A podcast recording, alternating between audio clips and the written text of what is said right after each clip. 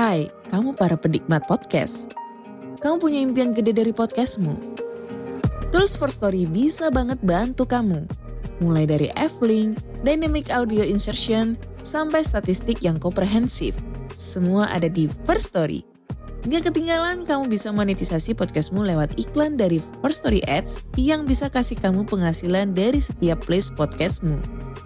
Yuk gabung sekarang dengan klik di firststory.me. Sekali lagi, klik di firststory.me. Mari kita bawa mimpi podcastingmu menjadi kenyataan.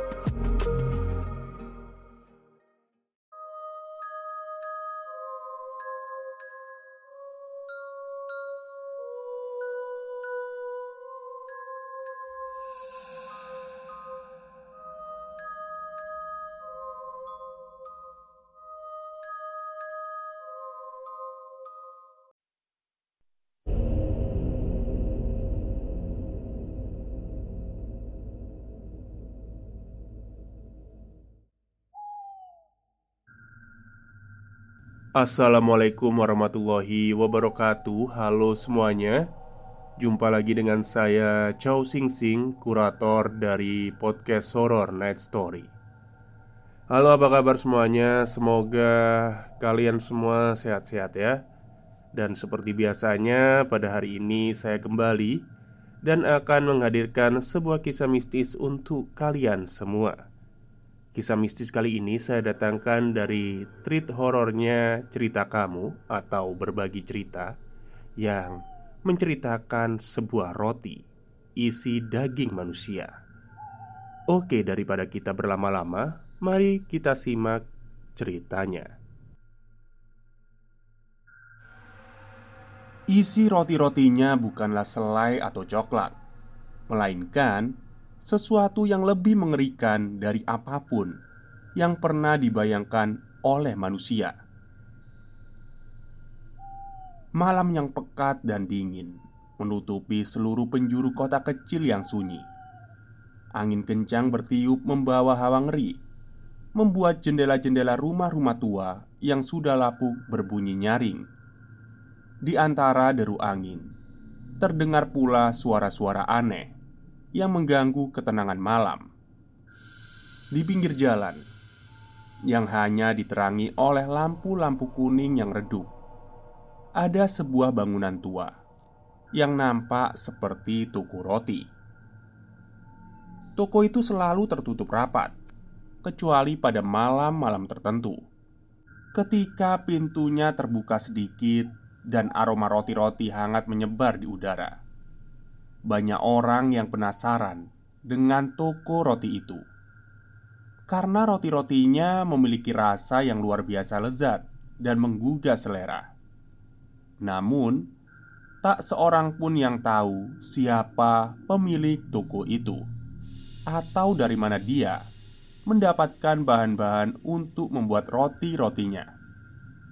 Yang mereka tahu, ada sesuatu yang sangat mengerikan dan menakutkan yang disembunyikan oleh toko roti itu. Sesuatu yang berkaitan dengan isi roti-rotinya, yang sebenarnya bukanlah selai atau coklat, melainkan sesuatu yang lebih mengerikan dari apa pun yang pernah mereka bayangkan. Pak Harun, itulah nama yang disandang oleh pria yang menguasai toko roti tua yang menyeramkan itu. Wajahnya yang muram dan bersih selalu tersenyum ramah kepada siapa pun yang datang ke tokonya. Namun, di balik senyumnya yang manis, tersembunyi sepasang mata yang tajam dan dingin. Seolah-olah menyimpan rahasia gelap yang tak terungkapkan. Malam-malam, Pak Harun akan menyibukkan dirinya di dapur kecilnya yang penuh dengan peralatan memasak.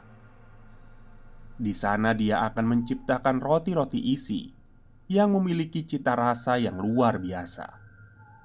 Roti-rotinya selalu hangat dan lembut, dengan isi yang meleleh di mulut. Pak Harun bekerja dengan sangat cekatan dan teliti, seakan-akan dia tahu persis apa yang ia lakukan. Tangan-tangannya bergerak gesit dan lincah, memotong, mencampur, dan membentuk adonan roti dengan cara yang aneh dan misterius.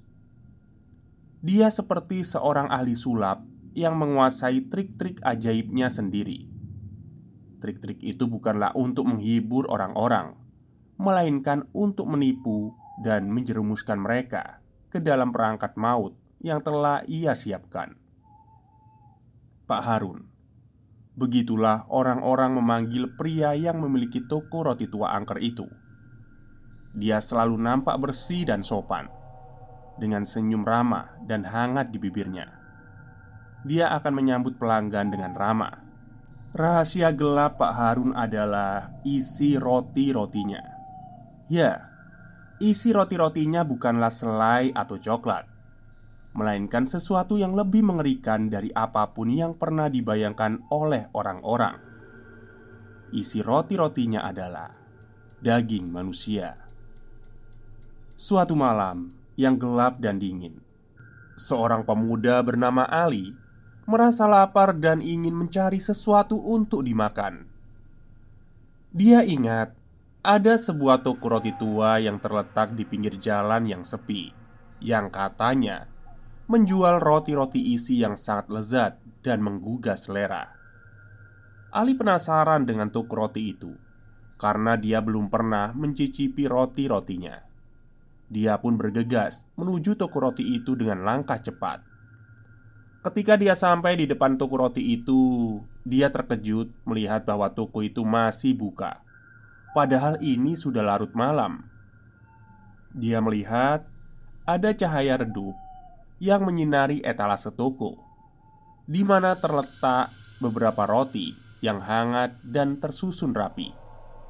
Ali merasa mulutnya berair melihat roti-roti itu. Dia pun mendekati pintu toko dan mendorongnya perlahan. Pintu kayu toko itu berderit keras ketika Ali membukanya. Suara itu membuat Ali merinding, seolah-olah ada sesuatu yang tidak beres dengan toko itu. Dia merasa ada aura misterius yang menyelimuti toko itu ketika dia masuk ke dalamnya. Di dalam toko itu terasa sangat sepi dan sunyi. Tidak ada suara apa pun selain deru angin dari luar. Ali tidak melihat siapa pun di dalam toko, kecuali lonceng kecil yang tergantung di atas pintu, yang berbunyi nyaring ketika pintu ditutup e, Pak Harun, saya mau beli roti." Ujar Ali dengan suara yang ketakutan. Dia menunjuk ke arah etalase toko, di mana terlihat beberapa roti hangat yang mengeluarkan aroma harum. Ali merasa ada sesuatu yang aneh dengan roti-roti itu. Seolah-olah ada sesuatu di dalam roti itu yang bergerak. Dia ingin segera keluar dari toko itu, tapi dia tidak berani berpaling dari roti-roti itu. Takut akan sesuatu yang akan menyerangnya dari belakang. Pak Harun menoleh ke arah Ali. Matanya menyala-nyala di bawah sinar lampu dapur yang redup. Dia tersenyum dengan jahat, memperlihatkan gigi-giginya yang kuning dan ada sedikit noda darah dia seperti seekor binatang buas yang siap menyantap mangsanya. "Silakan, Nak. Roti-rotinya sudah menunggumu." Ucap Pak Harun dengan suara serak dan mengandung nada sinis. Dia menatap Ali dengan pandangan yang menyeramkan. Ali memandang rak-rak yang berisi roti-roti isi itu berkilauan emas di depan matanya. Dia terpikat oleh roti-roti itu yang mengeluarkan bau harum yang menusuk hidungnya. Perutnya keroncongan, air liurnya menetes. Dia tak tahan lagi untuk mencoba roti-roti itu. Ali pun segera mengambil beberapa roti dan meletakkannya di atas meja kasir. Dia membayar dengan uang pas dan mengucapkan terima kasih pada Pak Harun. Ali pun bergegas keluar dari toko roti itu sambil membawa kantong plastik yang berisi roti-roti itu. Begitu sampai di rumahnya, Ali tidak sabar untuk menikmati roti yang baru saja ia beli. Ia meletakkan kantong plastik yang berisi roti di atas meja dan segera mengambil satu roti yang paling besar. Dia memotong roti itu dengan pisau dan menggigit sepotong besar dengan rakus. Wow, rasanya sungguh luar biasa. Lebih enak dari apa pun yang pernah ia cicipi sebelumnya. Dia merasa hatinya dipenuhi dengan kebahagiaan Seolah-olah dia telah menemukan surga di dunia. Namun, di tengah-tengah kenikmatan itu, ada sesuatu yang terjadi. Dia merasakan ada sesuatu yang keras yang menggigit lidahnya ketika dia mengunyah roti yang baru saja ia beli. Ali pun menjerit, darah segar mengalir dari mulutnya. Ali panik dan segera memuntahkan apa yang ada di mulutnya. Dia menatap dengan ngeri ke arah piringnya Melihat sepotong jari manusia Yang berdarah Dan seperti sedikit bergerak Ali yang melihat itu mual dan takut Dia berlari ke arah kantong plastik yang berisi roti-roti lain Dia berharap roti-roti itu tidak mengandung potongan jari manusia Seperti yang ia makan tadi Namun harapannya sirna ketika dia membuka roti-roti itu persatu. Semua roti-roti itu berisi jari-jari manusia dengan kuku-kuku hitam yang kotor. Ali merasa ngeri dan menyesal ketika menyadari bahwa ia telah memakan potongan jari manusia yang dicampur dengan roti-roti itu. Dia merasa telah menjadi kanibal tanpa sadar Ali berlari secepat mungkin menuju toko roti yang menjadi sumber ketakutannya.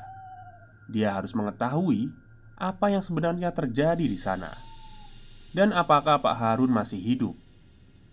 Namun, ketika dia sampai di depan toko, dia merasa ngeri melihat keadaannya.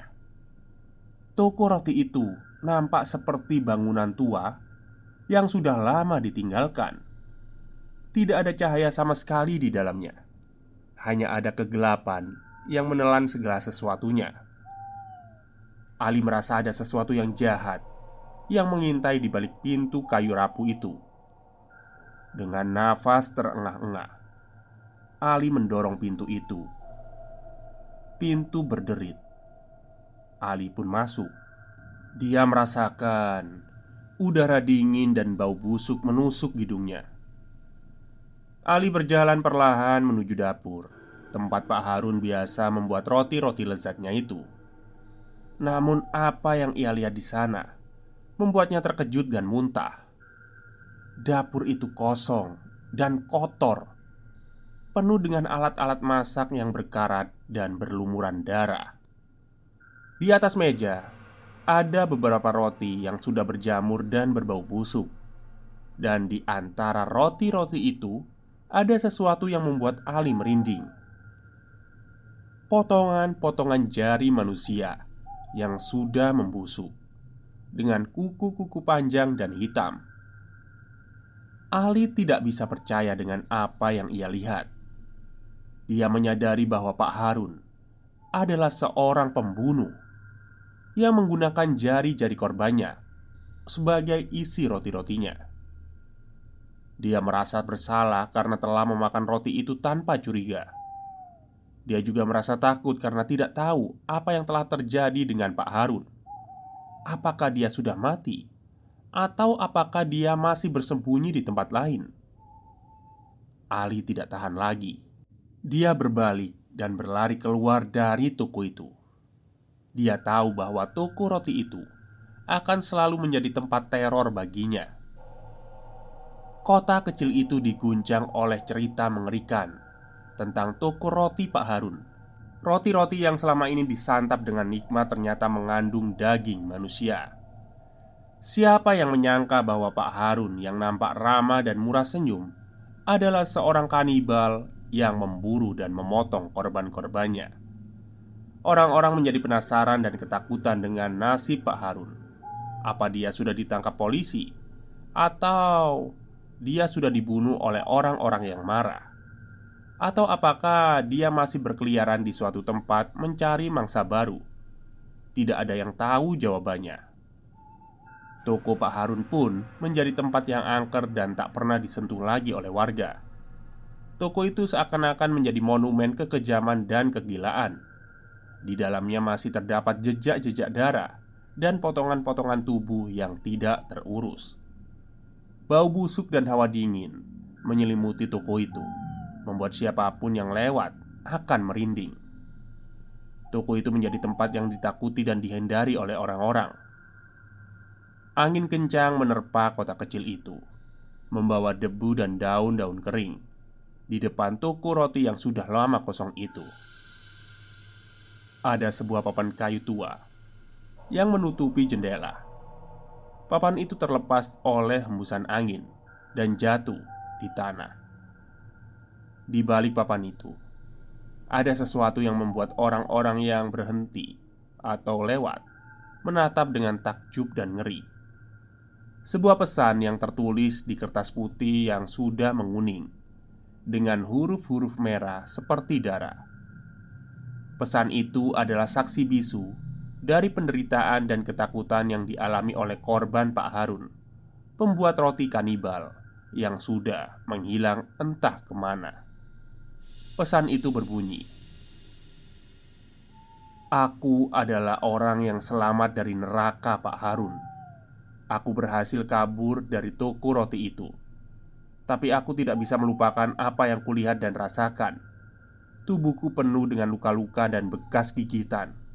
Jiwaku terluka dan tercemar oleh dosa-dosa Pak Harun Aku mohon padamu Jangan pernah masuk toko roti itu Jangan pernah mencicipi roti-roti Pak Harun Mereka bukan roti biasa Tapi roti setan Yang dibuat dari jari-jari manusia Mereka memiliki kekuatan jahat Yang bisa merasuki dan menguasai dirimu Mereka akan menyiksa dan memakanmu dari dalam sampai tidak ada yang tersisa dari tubuh dan jiwamu. Tolong tinggalkan tempat ini sekarang juga sebelum terlambat. Angin malam mengaum dengan ganas, menembus jendela-jendela kaca yang pecah. Bayang-bayang hitam bergerak di dalamnya, seolah-olah ada sesuatu yang hidup di toko itu. Kengerian dan rahasia gelap toko roti itu tidak pernah hilang tetapi selalu menghantui kota kecil itu, membuat setiap orang merasa tidak aman dan waspada. Mereka tahu bahwa di balik kelezatan roti-roti yang pernah mereka makan, ada bahaya yang mengintai. Cerita tentang toko roti Pak Harun dan roti-roti isi potongan jari manusia masih terus beredar di antara penduduk kota kecil itu.